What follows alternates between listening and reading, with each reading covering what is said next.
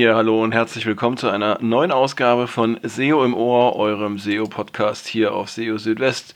Wie immer mit den aktuellsten SEO-News der Woche und in dieser Woche mit dem Schwerpunkt auf dem Google Product Reviews Update, was jetzt ausgerollt wurde vor ein paar Tagen und zu dem es auch schon einige Fragen und zum Glück auch Antworten gibt. Außerdem in dieser Ausgabe haben wir noch ähm, das Thema Neuindexierung, nachdem Seiten ähm, eine Zeit lang nicht indexiert werden konnten. Und äh, da schauen wir auf, auf die Fallunterscheidung zwischen Soft 404 und NoIndex. Zusätzlich ähm, hat Google erklärt in dieser Woche, wie Suchergebnisse ausgespielt und gerankt werden. Es werden drei Maßnahmen vorgestellt, die dagegen helfen, dass Google unerwünschte URLs crawlt und ähm, ein Phänomen, was gerade zu beobachten ist, und zwar ein möglicher Zusammenhang zwischen der geänderten Erfassung von Soft 404 Fehlern durch Google und gesunkenen Rankings. All das in dieser Ausgabe von SEO im Ohr. Schön, dass ihr dabei seid. Ja, und wir fangen gleich an mit der Titelmeldung und zwar schauen wir ein bisschen auf das Google äh, Product Reviews Update, was ähm, am, ich glaube, am 8. April, wenn mich nicht alles täuscht, ausgerollt wurde. Und ja, dieses Update ähm, soll für bessere Suchergebnisse sorgen im Zusammenhang mit Produkttests und ähm, ja, ähm, weil ja Produkttests ein doch äh, recht häufiges und oft gesuchtes ähm, Thema sind, ähm, hat dieses Update natürlich auch eine ähm, gewisse Bedeutung. Man muss dazu sagen, und äh, das ist auch gleich die ähm, erste Frage, ähm, äh, auf die sich das bezieht. Wo wurde das Update überhaupt ausgerollt? Und sind überhaupt deutschsprachige Suchanfragen betroffen? Aktuell ist es so, dass das Product Reviews Update ähm, erstmal nur für englischsprachige Suchanfragen ausgerollt wurde, wobei weitere Sprachen erfolgen sollen. Einen offiziellen Zeitplan dafür gibt es aber noch nicht. Ja, welche Arten von Websites sind denn nun von diesem Update betroffen?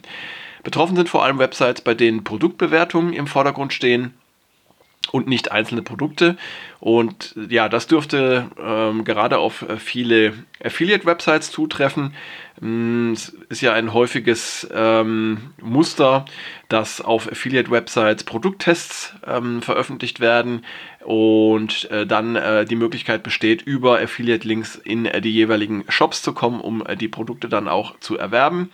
Und äh, ja, solche Produkttests, die sollten natürlich nach möglichst ähm, objektiven Kriterien erfolgen und nicht etwa äh, äh, mit dem Ziel, möglichst hohe Provisionen abzugreifen.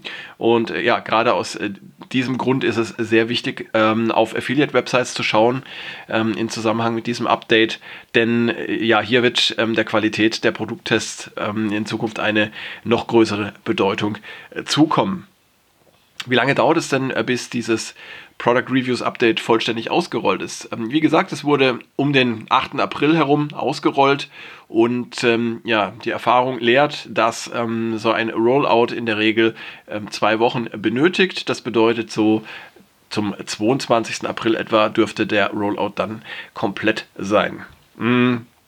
Eine weitere Frage, die auch schon häufig gestellt wurde, ist, ob das äh, Google Product Reviews Update ein einmaliges Update ist oder ob es regelmäßig stattfinden wird.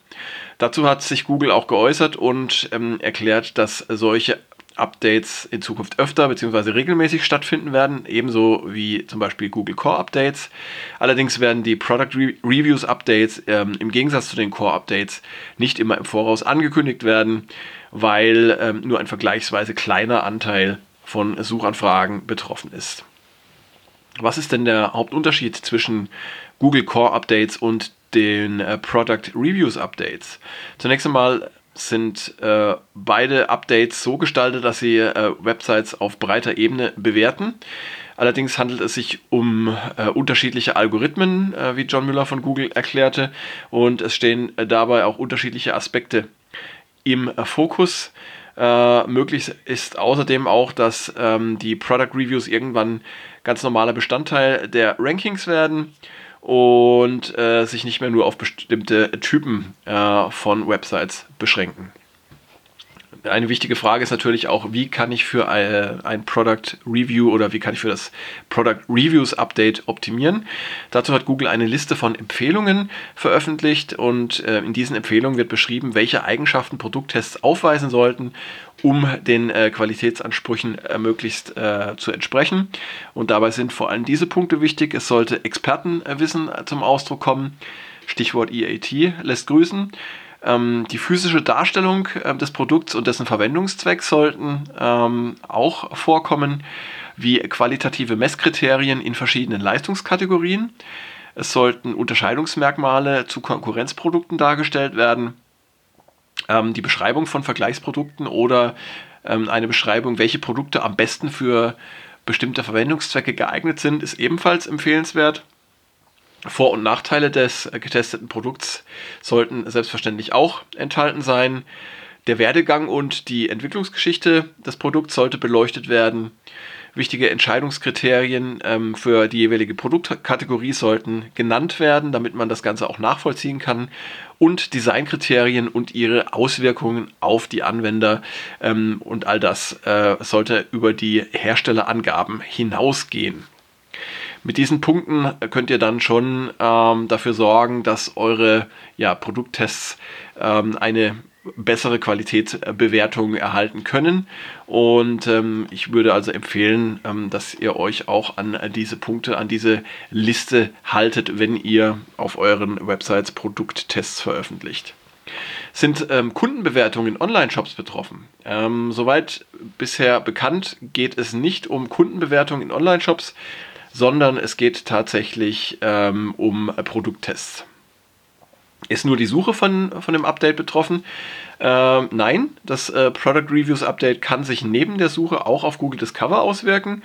Ähm, dabei müsst ihr bedenken, dass äh, Google bei Discover noch kritischer ist, ähm, was die Bewertung der Qualität angeht. Also die genannten Kriterien gelten da insbesondere. Gibt es einen Zusammenhang zwischen dem Product Reviews Update und EAT? Dazu kann man sagen, sowohl das Update äh, als auch EAT beziehen sich auf die Qualität der bereitgestellten Inhalte. EAT ist ja ein Begriff aus den Google Search Quality Rater Guidelines und bezieht sich auf die Expertise, die Maßgeblichkeit und die Vertrauenswürdigkeit von Inhalten und Websites. Und das insbesondere in sensiblen Bereichen wie Medizin, Gesundheit und so weiter. Aber weil Produkttests ein wichtiges Kriterium sind für Kaufentscheidungen, spielt EAT äh, vermutlich auch hier eine große Rolle und das ähm, zeigt sich auch daran, dass ähm, die Bedeutung von Expertenwissen in den Empfehlungen äh, für Product Reviews auch äh, ausdrücklich ähm, betont wird. Ja, also das sind soweit die wichtigsten Fragen und Antworten zum Product Reviews Update. Ich werde diese Liste auch regelmäßig erweitern, wenn es neue Infos gibt, ähm, damit das Ganze dann auch immer auf dem aktuellen Stand ist. Aber soweit dazu bisher. Kommen wir zu einem anderen Thema und zwar geht es um die Neuindexierung bzw. um die Reindexierung von Seiten, die vorübergehend aus dem Google-Index ähm, entnommen wurden oder die aus dem Index gefallen sind. Und da stellt sich erstmal die Frage, wie lange dauert es denn, bis solche Seiten, ähm, die einmal deindexiert wurden, bis die wieder in den Index aufgenommen werden. Ja, und ähm, da gibt es ja verschiedene Gründe, warum eine Seite aus dem Index fallen kann. Zum Beispiel, weil sie mit No-Index gekennzeichnet war oder zum Beispiel auch, weil es sich um einen ähm, Soft 404-Fehler gehandelt hat.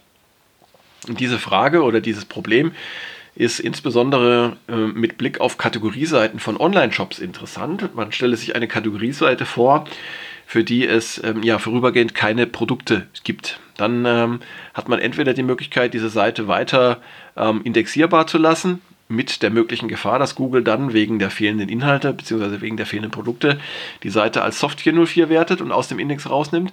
Oder aber man nimmt die Seite gleich aus dem Index raus und äh, stellt sie zum Beispiel auf No-Index. Und egal welcher Fall eintritt, also entweder Soft 404 oder No-Index, die Reindexierung nachdem äh, wieder Inhalte äh, vorliegen, die äh, dauert ähnlich lang. Das hat jetzt John Müller auf Twitter nochmal bestätigt. Das heißt, im Hinblick auf die Dauer für die Reindexierung oder Neuindexierung ist es egal, welchen Ansatz ihr verfolgt. Allerdings müsst ihr dabei im Hinterkopf haben, dass es bis zum erneuten Crawlen und Indexieren ähm, eine Weile dauern kann, wenn eine Seite längere Zeit aus dem Index ähm, entfernt war, beziehungsweise wenn eine Seite längere Zeit auf No-Index gesetzt war. Ähm, wenn also absehbar ist, dass eine Seite in Kürze wieder indexiert werden soll, ähm, ist es äh, besser, diese gleich indexierbar zu lassen.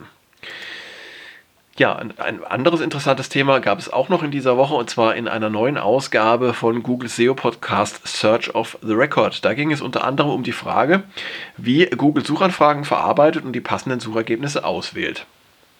Ähm, ja, obwohl Google keine Details dazu nennt, wie das Ranking von Suchergebnissen genau funktioniert, zeigt die Beschreibung doch immerhin ähm, ziemlich anschaulich den Ablauf äh, von der Suchanfrage bis zu den fertigen Suchergebnissen. Ja, und jeder Suchprozess beginnt ähm, zunächst einmal mit der Eingabe eines Suchbegriffs durch einen Nutzer oder eine Nutzerin.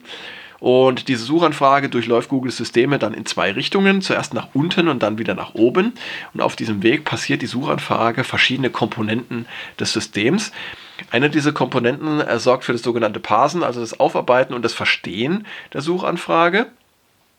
Danach folgt eine Art von Router, der dafür sorgt, dass äh, die Suchanfrage die verschiedenen Indizes erreicht. Gerade für Universal Search, also Suchergebnisseiten mit unterschiedlichen Arten von Ergebnissen, ist dieser Schritt von Bedeutung. So können zum Beispiel passende Bilder, News oder auch Videos herausgesucht werden. Ähm, Im Fall der Websuche setzt sich der Weg dann fort zum ausliefernden Index und dort geschehen dann einige wichtige Dinge, die Google aus verständlichen Gründen nicht äh, im Detail nennt. Ein Bestandteil ist eine sogenannte Posting List, auf deren Grundlage Ergebnisse generiert werden die dann zu einer Suchanfrage passen können. Die entsprechenden Dokumente werden ausgewählt und im Anschluss schaltet sich das Ranking-System ein und sortiert die Ergebnisse. Dabei werden Kriterien wie Relevanz zu einem Thema, die Qualität, der Inhalt und äh, ja viele, viele weitere Ranking-Faktoren angewandt. Google spricht ja immer von Hunderten von Ranking-Faktoren. Und die Ergebnisse, die dann auf diese Weise ähm, gerankt sind, setzen ihren Weg fort und gelangen wieder an einen Router, der die Suchanfragen an die verschiedenen Schichten des Index gesandt hat. Und an dieser Stelle wird ähm, auf Ergebnisse von anderen Indizes gewartet. Ähm, wie gesagt, zum Beispiel für Bilder, Videos oder News. Kommen die Ergebnisse innerhalb der vorgegebenen Zeit, dann werden sie unter die Suchergebnisse gemischt. Fertig ist dann die Universal Search Suchergebnisseite. Wenn die übrigen Ergebnisse nicht rechtzeitig eintreffen, dann werden nur Webergebnisse angezeigt. Und ähm, das gilt übrigens auch für Anzeigen. Also wenn praktisch die Anzeigen zu spät ähm, ausgeliefert werden vom Ad-Server, dann ähm, werden die Suchergebnisse ohne Anzeigen ausgespielt. Hm, alle der beschriebenen Schritte, die finden innerhalb weniger Millisekunden statt. Und wenn ein Teil des Systems nicht rechtzeitig antwortet, dann werden diese Ergebnisse wie beschrieben eben nicht einbezogen. Ähm, Einzig äh, die Ausnahme sind Webergebnisse, denn auf sie wird immer gewartet. Anzeigen oder Ergebnisse aus äh, Google Maps werden dabei auch nicht als kritisch erachtet. Ähm, wenn sie zu spät geliefert werden, dann erscheinen die Suchergebnisse eben ohne sie. Und eine wichtige Rolle im Prozess hier spielt das Caching. Sucht jemand zum Beispiel nach etwas wie Kekse in meiner Umgebung, dann wird er vermutlich wegen der geografischen Position immer zum selben Rechenzentrum geleitet. Und nach der ersten Suche nach Keksen würden dann weitere Ergebnisse vermutlich aus dem Cache ausgespielt werden, sodass nicht der gesamte oben beschriebene Weg für diese Suchanfragen nochmals beschritten werden muss. Und das sorgt für eine schnellere Ausspielung der Ergebnisse. Ja, und äh, selbst wenn jetzt im Podcast keine Details zur Anwendung der Ranking-Faktoren auf die Suchergebnisse genannt werden, dann vermittelt die Beschreibung zumindest einen groben Einblick, wie Google äh, die Ergebnisse für Suchanfragen auswählt. Und besonders faszinierend dabei finde ich die Geschwindigkeit, in der all das passiert. Also eine sehr schöne Darstellung, wie ich meine. Ja, jetzt kommen wir zu einem äh, Fall bzw. zu einem Problem und zwar, was ist denn, wenn äh, Google ähm, die falschen URLs einer äh, Website crawlt und wenn das dann auch noch ähm, sehr, sehr viele URLs sind? Ähm, denn äh, das kann ja durchaus mal passieren, dass äh, die Anzahl der zu crawlenden URLs einer Website zu groß wird und dass sie eine Beeinträchtigung für das Crawlen insgesamt ähm, darstellen kann. Ein Beispiel dafür kann das Anbieten einer Suchfunktion auf einer Website sein, ähm, wenn jetzt zum Beispiel jeder eingegebene Suchbegriff zu einer eigenständigen URL führt, dann steigt dadurch die potenzielle Anzahl der URLs theoretisch ins Unendliche. Ähm, eine weitere Quelle unkontrollierbarer URLs sind Open Redirects. Ähm, es gibt immer noch Websites, auf denen es Weiterleitungen gibt, die sich per URL-Parameter auslösen lassen, um zum Beispiel auf Nutzereingaben zu reagieren. Und solche Open Redirects äh, stellen zum einen eine Sicherheitslücke dar und können äh, ebenfalls zu einer ähm, unbegrenzten Menge von URLs führen. Ja, und als drittes Beispiel ähm, kann man noch Spider Traps äh, nennen. Ähm, dabei handelt es sich um Konstrukte auf einer Website, die ja durch das Erzeugen einer äh, schier unendlichen Anzahl von URLs zu Crawling-Problemen führen können. Ähm, ein Klassiker sind ähm, Online-Kalender. Äh, wenn ein äh, Online-Kalender zum Beispiel für Veranstaltungen angeboten wird, der für jedes Datum eine eigenständige URL erzeugt ähm, und Google dann auch noch diese URL scrollen kann, dann lässt das eben auch die Zahl der gecrawlten URLs äh, in, in, ins äh, schier unendliche ansteigen. Und um solchen Problemen zu begegnen, gibt es mehrere Möglichkeiten. Zunächst sollten natürlich die Ursachen des Problems gelöst werden, zum Beispiel indem man möglicherweise vorhandene Spider-Traps entfernt. Aber man kann auch noch mehr äh, unternehmen. Man kann zum Beispiel die betreffenden URLs per robots.txt sperren. Damit lässt sich verhindern, dass Google die unerwünschten URLs weiterhin crawlt. Das kann allerdings dann problematisch sein, wenn bereits viele der URLs indexiert wurden. Denn das Indexieren lässt sich nicht per robots.txt sperren. Zudem kann Google dann möglicherweise auf, die, äh, auf ein äh, vorhandenes No-Index äh, nicht mehr zugreifen, ähm, wenn die Seiten nicht mehr gecrawlt werden können. Das heißt, bereits indexierte Seiten bleiben weiter im Index bestehen äh, und es können auch weitere Seiten indexiert werden, zum Beispiel dann, wenn sie von anderen Seiten verlinkt sind. Auch das lässt sich per robots.txt nicht verhindern. Ähm, Google wird dann die Seiten allerdings ohne Inhalte indexieren, äh, weil eben das Crawlen der Seiten nicht möglich ist. Was ihr auch noch machen könnt, ist die Crawl-Frequenz per Google Search Konsole verringern. Ähm, in der Google Search Konsole gibt es ja die Möglichkeit, die Crawl-Frequenz ähm, für den Googlebot ähm, herabzusetzen. Und das führt dann dazu, dass äh, Google sich beim Crawlen auf die wichtigsten URLs konzentriert. Problematische URLs wie äh, die aus den oben genannten Beispielen würden dann weniger gecrawlt werden. Ja, und als dritte Möglichkeit könnt ihr noch Feedback an Google senden. Ähm, ihr könnt tatsächlich für das äh, zum Crawlen äh, zuständige Team von Google Feedback senden und hoffen, ähm, Unterstützung zu halten. Auch das könnt ihr über die Google Search Konsole machen.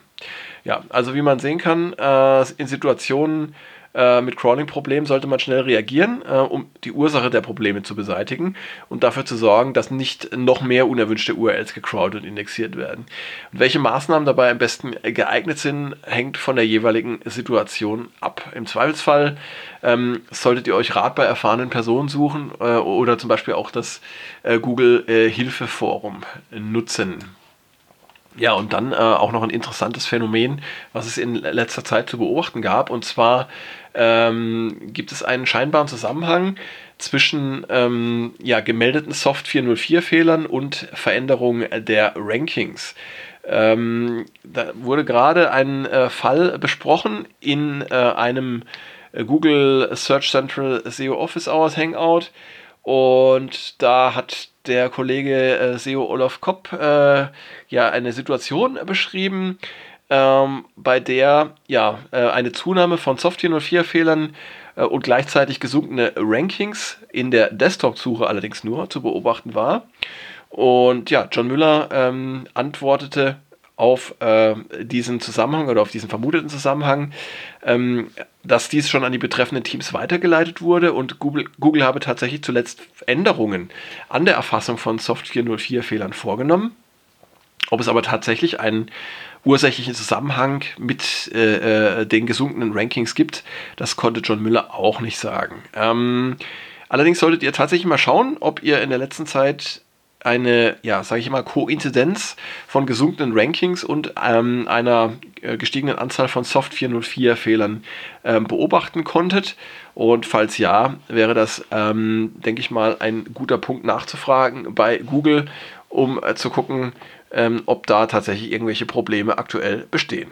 Ja, und damit sind wir auch schon wieder am Ende von SEO im Ohr, von der aktuellen Ausgabe 145. Ich freue mich, dass ihr wieder dabei gewesen seid, dass ihr wieder eingeschaltet habt und würde mich natürlich auch sehr freuen, wenn ihr das nächste Mal wieder einschaltet. Die nächste Ausgabe von SEO im Ohr gibt es dann in einer Woche, beziehungsweise dann immer ähm, kurz vor dem Wochenende, beziehungsweise am Wochenende. Das variiert immer so ein bisschen. Und in der Zwischenzeit versorge ich euch weiterhin mit den aktuellsten SEO-News auf SEO Südwest. Da könnt ihr also auch täglich reinschauen. Da gibt es immer was Neues für euch. Ja, ähm, ich freue mich auch, wenn ihr mir Feedback sendet ähm, über die bekannten Kanäle und wenn ihr SEO im Ohr auf Spotify ähm, abonniert. Das äh, würde mich auch sehr freuen. Jetzt wünsche ich euch erstmal eine gute Zeit und freue mich aufs nächste Mal. Bis dahin, ciao, ciao, euer Christian.